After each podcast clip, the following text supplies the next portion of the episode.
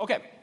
Uh, you know, as we get into the message this morning, I want to talk to you about one of the things that I think is kind of odd about Christians and their views of Jesus. Uh, there are a number of things that we just love, we absolutely love about Jesus, and yet we don't necessarily want to seem to replicate those things that he did ourselves. You know, a really good example of this is how Jesus interacted with people, uh, particularly who he interacted with. And so today, as we continue in our uh, Lost and Found series on the Gospel of Luke in the Bible, uh, we're going to come across a story where we, as believers in Christ, might want to say, Oh, yes! Like, you go, Jesus! That's awesome! And yet, when someone says, and we should go do the same, we go, ah, mm, yeah, but um, hmm, a couple reasons why I can't do that. Like, we love it when Jesus does it, but we don't necessarily want to do it ourselves. And may that just never be the case with us, right? Because uh, by definition, to be a Christian is to be like Christ. And so we're going to continue in uh, Luke chapter 5. We've just been going through the book of Luke in the Bible. We're actually going to skip over a story this morning. Uh, that's the story of the four friends bringing the paralyzed man to Jesus. And we're going to skip over it because we've already taught on that passage uh, twice already in our, in our church history. Um, we're, we're going to skip to the next story in Luke chapter 5. There's a Bible under every chair if you want to follow along in the story today. I think that's great. You can make sure I'm not making stuff up. Uh, we're going to be on page 836. Uh, or you can use the Renovation Church app. I just have Bible, uh, and you can look at weekly verses, and you'll see it all there as well. So, page 836, we're going to see Jesus reach out to a tax collector named Levi, uh, who's also named uh, Matthew as well. Okay, so Luke chapter 5, page 836, we're going to start right at verse 27. Here's what it says After this, Jesus went out and saw a tax collector by the name of Levi sitting at his tax booth. Follow me, Jesus said to him. And Levi got up left everything, and followed him. Then Levi held a great banquet for Jesus at his house, and a large crowd of tax collectors and others were eating with him. But the Pharisees, these are kind of like the religious, Jewish religious leaders of the day, and the teachers of the law who belonged to their sect complained to the disciples, Why do you eat and drink with tax collectors and sinners? Jesus answered them, It's not the healthy who need a doctor but the sick. I've not come to call the righteous, but sinners to repentance. Okay, so you have Jesus. He calls this man Levi to be his disciple. Now, Levi is a tax collector. So, you know, at first glance, I don't know how much you've read the Bible before. Uh, maybe you're looking at this and you're thinking, okay, okay, you know, Pharisees don't really like this guy because it's kind of like he works for the IRS, right? And who work who likes people who work for the IRS? If you do, I'm so sorry. By the way, I, lo- I love you. You're welcome. Um, but it, it's actually much worse than this because historically, here's what happened. At this time in history, 2,000 years ago, the Roman Empire had conquered much of the known world. And part of the world they had conquered was Israel. And so they came in, conquered it, uh, even murdered many of the Israelites through their brutal conquering wars. And then, in order to support their massive Roman army and empire, they charged taxes on the local Israelite people. And here's how they did this they hired local Jewish people from the area to become tax collectors. And then they even told those tax collectors hey, if you want to hike up the price a little bit and keep some of the margin for yourself, eh, that's okay. Do that if you want. Like, this would be like if Canada went crazy, right? and they came down. It could happen, right? They, they, they come down and they conquer us, right? They even murder some of your friends. And then they decide that they're going to ask people, like, say, your neighbor, for instance, to become tax collectors. And now your neighbor is knocking at your door saying, hey, you owe taxes to the Canadians. And on top of that, they've jacked up the price and they're taking the extra money from you to buy themselves a fancy new car. Okay, so you can imagine that the tax collectors were some of the most hated people in all of Israel because of their choices. And that's the type of person that Jesus calls to be one of his disciples. Right? Not this like super religious person, never missed church. He calls a tax collector to be one of his disciples, despite what he's done. You see, I just want you to hear that word this morning. If you are struggling right now Maybe even just feeling some guilt in your life because of something you did, maybe even this weekend. Maybe even this week, this past year. I just want to tell you this morning that Jesus Christ knew about it. He knew you were going to do it. Even when he was deciding to go to the cross, he knew it was going to happen. And he still died for you anyway. And today, he still he knows he's still calling you to himself anyway, saying, I know, I know, but come follow me. He has that much grace and forgiveness. And that's amazing. And so you look at Levi, and Levi, this tax collector, he's so excited that Jesus would accept him, that Jesus would forgive him, that he decides he's going to throw this huge banquet, this huge party at his house, and he basically invites what many people of the day had considered the scum of the earth. He invites all of his tax collector friends to this party, and he invites them to the party so what? so they could meet Jesus at the party. I just love that. I love that. But you know who doesn't love that? The Pharisees, the religious establishment of the day. They cannot believe that a godly person like Jesus would associate with such immoral and sinful people, let alone eat with them, right? Okay, so why does this make them so upset? These religious people. Now, when I say religion, I don't mean like, okay, there's all sorts of different religions in the world. Uh, religion uh, typically means this it's anytime that you are trying to, through your own good works, earn your way to heaven, earn your way to be saved on your own by being good. That's religion, and that's not Christianity. See, the Pharisees are religious, and so anytime you're religious, what you want to do when you're trying to earn your own way is often people will create a distinction. They'll even create a di- dichotomy between these are the good people and these are the bad people. I, I didn't say good and bad choices.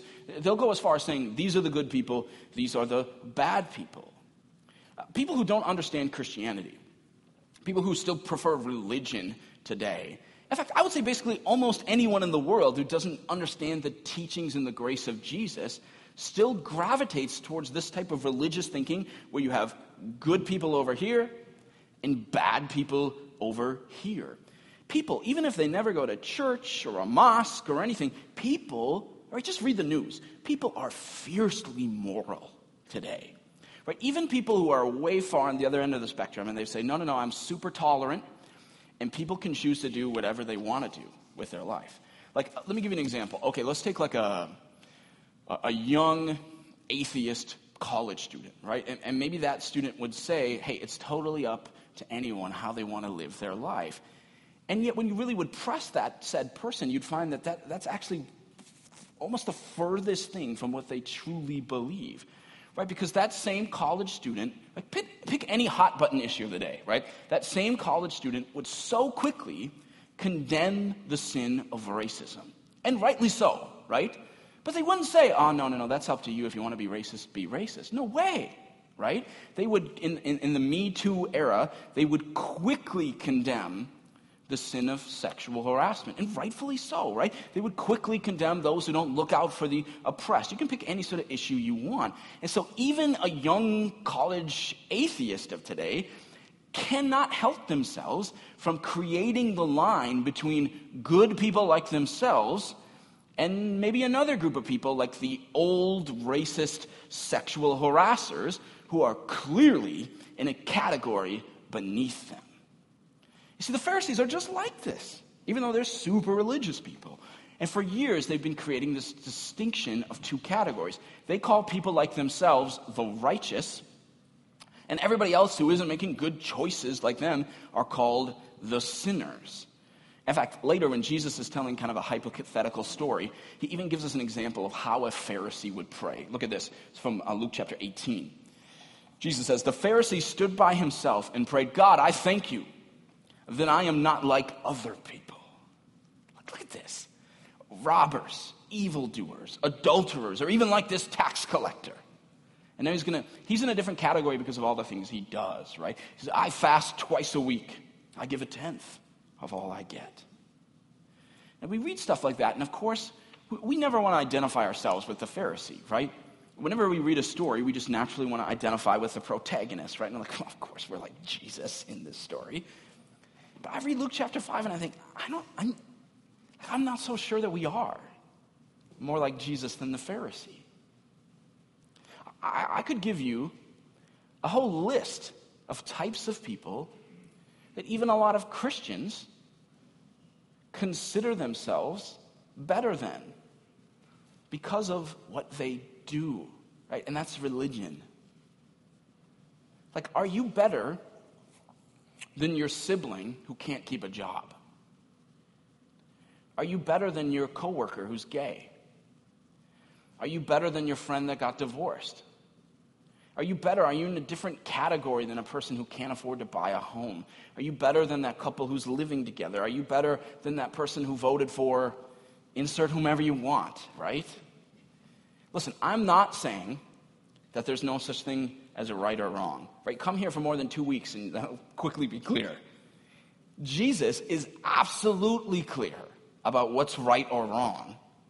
But he's also absolutely clear that we cannot, based on what we do, create different distinctions of people. Like these are the good people and these are the bad people. Now look at verse 32 again, if you have it in front of you. What does Jesus say? He says, I have not come to call the righteous, but sinners to repentance. And what he's doing here is a literary device. He's actually mocking the Pharisees because right? they're not actually righteous for what they do. In fact, another Bible translation, the New Living Translation, gets at that sarcasm a little bit. It actually says, Jesus, they have Jesus saying, I've not come to call those who think that they are righteous. Right? But those who know that we're just not. We're not good. There's no such thing as being righteous on your own. Paul says in Romans chapter 3, no, there is not one. There's no one is righteous. No one, not even one. Like if I've done anything good in my life, it's because of God working in me, not because of me. See, but if I forget that, right, I forget the basic tenets of who Jesus is and what Christianity is about, what's going to happen is I'm going to start going through my day, looking at people I work with, people on the street, people in my neighborhood, and I'll start looking at them through the eyes of a judge. And not a good judge either, but an incredibly biased one. And I'll be looking at people and I'll be categorizing them certainly as beneath me because of what they don't do, or maybe what they do. But they're not like me, so they're beneath me, and I'm looking all day long through the eyes of a judge. But we're not called to look at people through the eyes of a judge. How does Scripture tell you you're supposed to look at people? We should see them through the eyes of a doctor. Why? Because this is how Jesus sees people. Look again at verse 31. Jesus answered them, It is not the healthy who need a doctor, the sick. I'm really indebted to Professor Donald Sunukjian uh, in his thoughts on this verse. He's just, he's got some amazing stuff. He correctly points out that when you look at people, the people that you see, you know, throughout your week, when you look at them not through the eyes of a judge, but through the eyes of a doctor, you can see their hurts and that God can heal them. So let me give you a couple examples of this. It's no longer, like, you know that person at work, like that person, you know what I'm talking about? Like the person who's just always yelling at people and they're just always complaining about everything, right? Or maybe they make people feel uncomfortable and you just feel like, oh, he's just kind of a jerk. And you go home and you talk to your spouse over dinner, like, oh, such a jerk. What is that? That's looking at people through the eyes of a judge. You're here, right, because of what you kind of did at work and who you are, up, right? And they're in a different category. They're here because of what they did. That's a religion. It's not good. But change your perspective. No, this is a guy who's probably hurt, probably really insecure, honestly, definitely lost is someone who needs the healing and transformation of Jesus Christ. Well, what is that? That's through the eyes of a doctor. I take somebody else. See, it's not just this teenage girl. Maybe you got a friend, maybe you're a high school student, right? You got a friend in high school, a college student. It's not just that girl in your class who's going around, and she's already partying all the time and she's already sleeping around, and you're looking, and you're going, what is wrong with her? She just, that's unbelievable. I can't believe her. Right? And you're going, I'm here, she's there. But you look through the eyes, not of a judge, but of a doctor, and you see someone who's probably hurt, probably definitely insecure, you know, maybe, maybe really struggling with significance or affirmation, maybe identity issues. Someone, for all you know, is crying on her pillow at night because of the choices that she's made. What's that? Now you're looking like Jesus through the eyes of a doctor. See, if you look through the eyes of a doctor, you'll just see people, okay? People on the same level as you. People who need Jesus, just as you do. And, and I want you to listen to me because I don't want you to confuse this because it sounds maybe a little bit like what the world says, but it's totally different. See, our culture today says, hey, listen up. Nobody's perfect. We all mess up. So why don't you just let everybody kind of live their own way and do their own thing? That's what the world says. Like they kind of get it at the beginning, but then the application is incorrect. Jesus says, hey, everybody's sick, including you. But that's why we all need a doctor, so we can be healed and changed. But I think really one of the hard questions is do we do this? Like, do we live like this? Like Christ? I mean, maybe there are pieces of where we do this. In fact, this, I was excited to get to this passage because uh, this is the very passage where our strategy for event evangelism comes out of. So when we throw huge parties, right, we do like an Easter egg hunt. Uh, we do a free Jimmy John's lunch or Chipotle lunch, or even uh, in a month or two, we'll be doing uh, our family fun day event. We'll have a ton of food trucks outside and inflatables. And we also have everybody come in here and we share with them the gospel, how to meet Jesus Christ. That strategy comes out of this very passage in Luke chapter, Luke chapter 5. Some of you maybe even heard me reference this passage in the past because that's where it comes out of. Levi doesn't just invite his friends to hear Jesus lecture, he throws a big party and then has them meet Jesus. And that's what we do. That's part of our evangelism strategy. And yet, there are some of you in this room that have invited many people to those parties, and some of them have met Jesus and they're following Jesus now, and they're sitting in this room today. And that's amazing. And so we're going to keep doing that.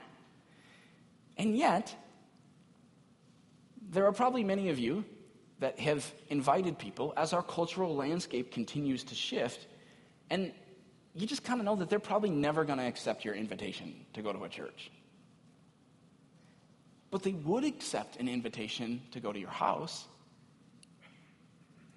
maybe for dinner. And so that brings us to this question, maybe the hard question that we have to ask are we doing this? Like, is this us? Like, we want to be like Christ, right? If you're a Christian. Well, then the question is do you eat with today's version of sinners and tax collectors? Would that describe your life? Because if not, then we're not like Christ. This passage, for whatever reason, it's just been tearing me up inside this week. And I realized that I just keep coming to God with my excuses. Like I come to God and I say, God, okay, I just know that's in my heart, that's how I want to live my life. I just know there's so much room for improvement here. But then I give him my excuses. I say, but listen, God, I'm a pastor. Right? And so I know a lot of people reach out and they, and they reach out to their coworkers. And kind of by definition, my coworkers are already Christians, right? That's good. Um, but I just so I give them that excuse and then I say, God, I'm just so busy. I, I, work a ton of hours. I just pour my life into this. And so when I'm home, I just want to be home giving time to my family, my wife, and my kids. And so I, don't, I just don't have the time to have lost people over. And I just, I just, and see, I, I can bring as many excuses as I want, but the fact is, I'm not being like Christ. There's no way around it. You see, at Renovation Church, this is a church where God is on the move, and we've seen so many people come to Christ, and that's amazing. But our vision is to be a people being changed by God to change the world, but you can't change the world if you never get out into it. Now, when I was in uh, Rwanda in Eastern Africa in June, I had the opportunity to speak at this church uh, that had grown to a thousand people, uh, even though it was right in the Muslim district of Kigali, Rwanda. And this particular church had reached a number of, of Muslims for, for Christ. And while we were there, we were talking with the pastor uh, after the service in his office. And I asked him, I said, Tell me, how have you had so much success in reaching Muslims for Christ?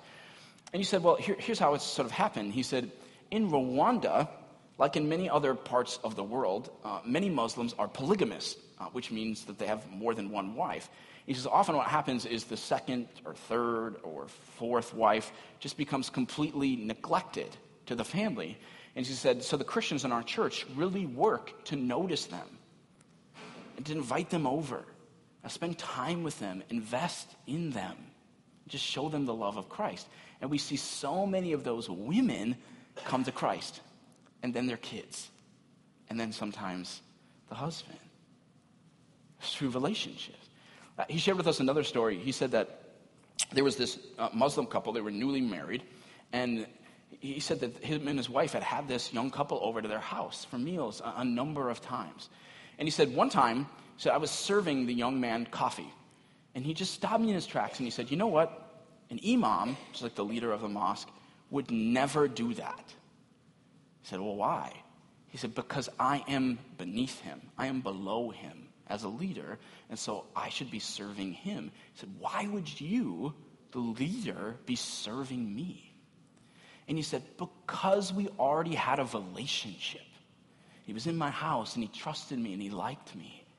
I was able to just share with him in that moment how Jesus served and put himself lower and washed the feet, and how Jesus even served by giving his own life.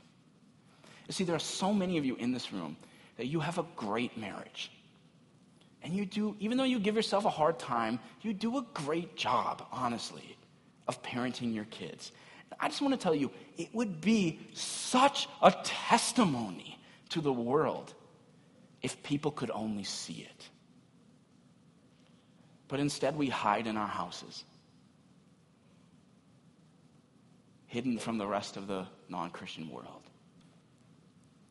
all while Jesus was out having parties with unbelievers. I just think there's a lot of ways we can change this. And I know some of you are starting to do this in our church, and it's amazing to watch. I just want to give you a number of practical examples. Like just think about eating. We eat all the time, maybe too many times, right? And when you eat, invite someone to eat with you. If you're going to go out for lunch, invite a coworker to come out to lunch with you. When you just sit across from a person and you eat, it's disarming. Right? Invite your neighbors over. We've got to get over, I got to get over this. We've got to get over having our houses uh, perfectly clean before somebody comes over.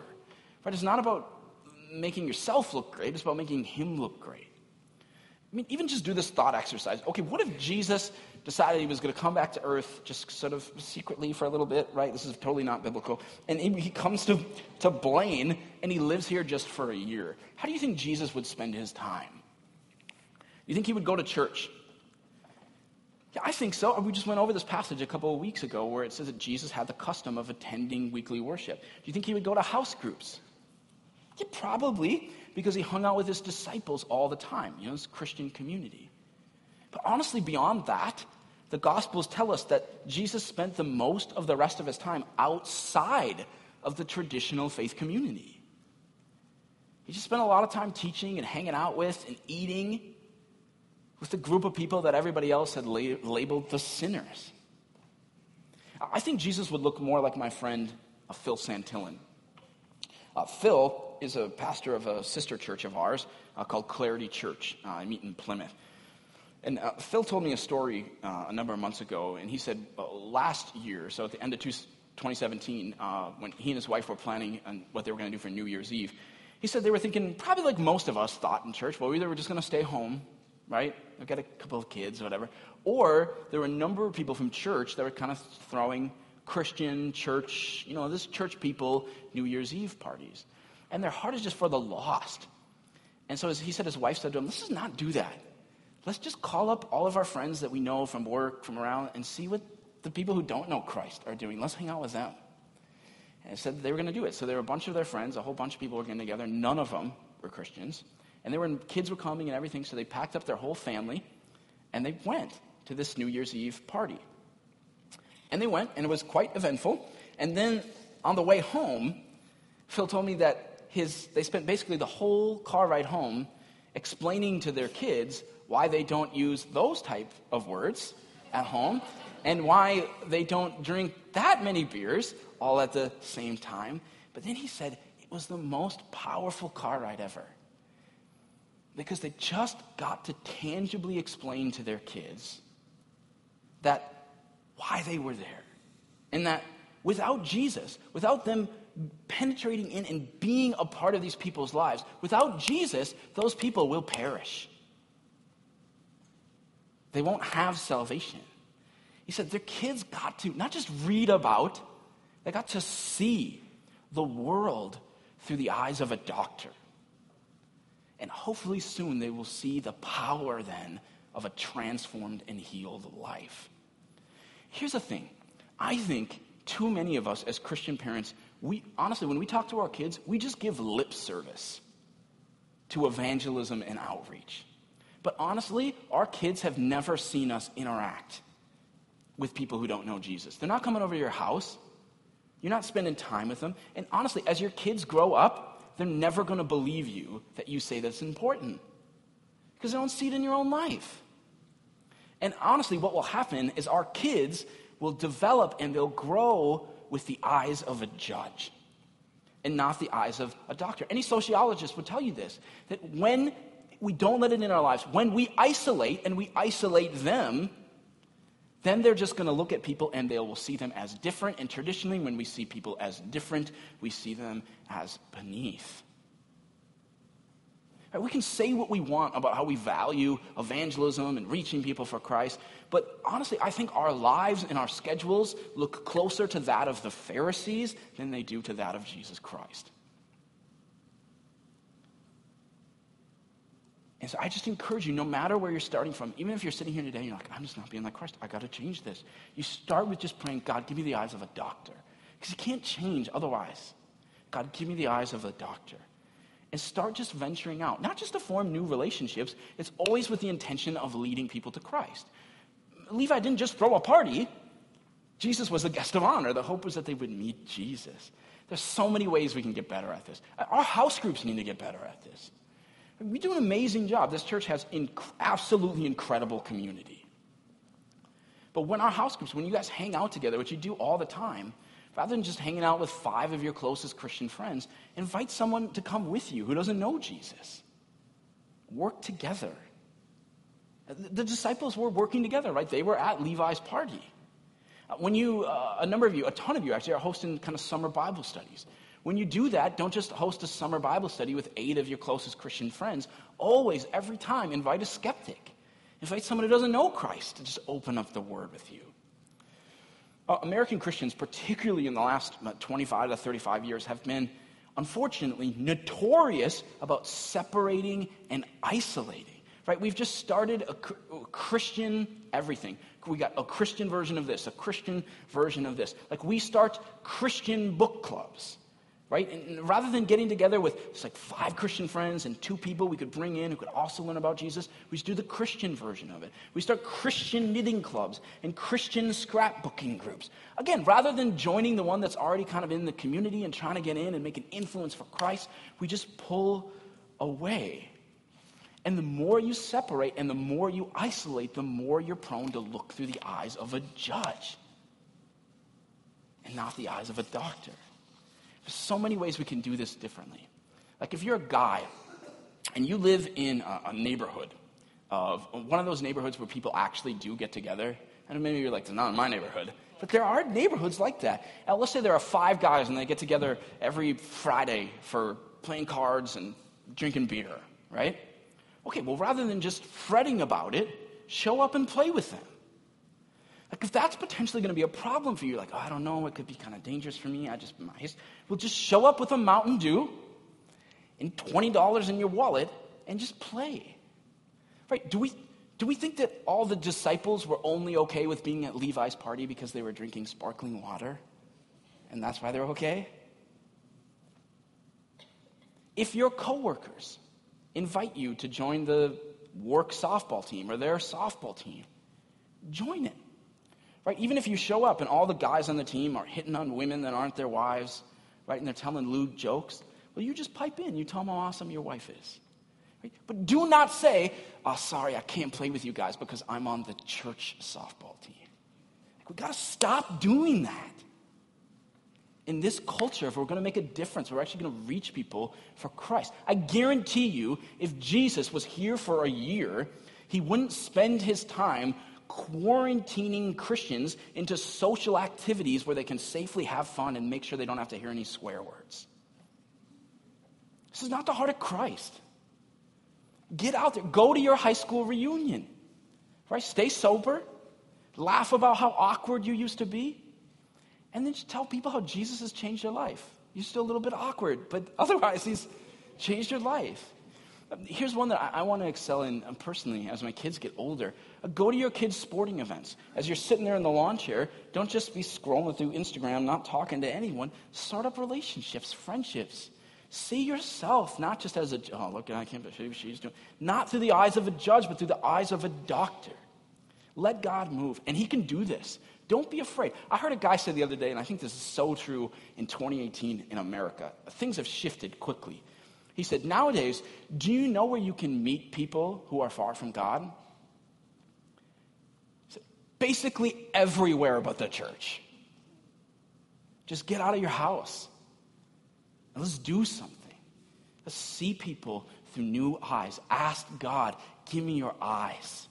Give me your eyes. Take away these eyes of a judge. Give me your eyes of a doctor. And just pray this week, God, say, who is it? Who do you want me to reach out to? What do you want me to start? Where do you want me to start looking where I could join forward? Who do you want me to bring in to hang out with our group? God, give me your eyes. If you do that, He's going to move. God just moves through people who are willing, and He's going to move through you. Let me pray. God, I pray that we would be a church that does not isolate, doesn't sequester, doesn't quarantine, God, but we want to change the world, and so we want to get out into the world.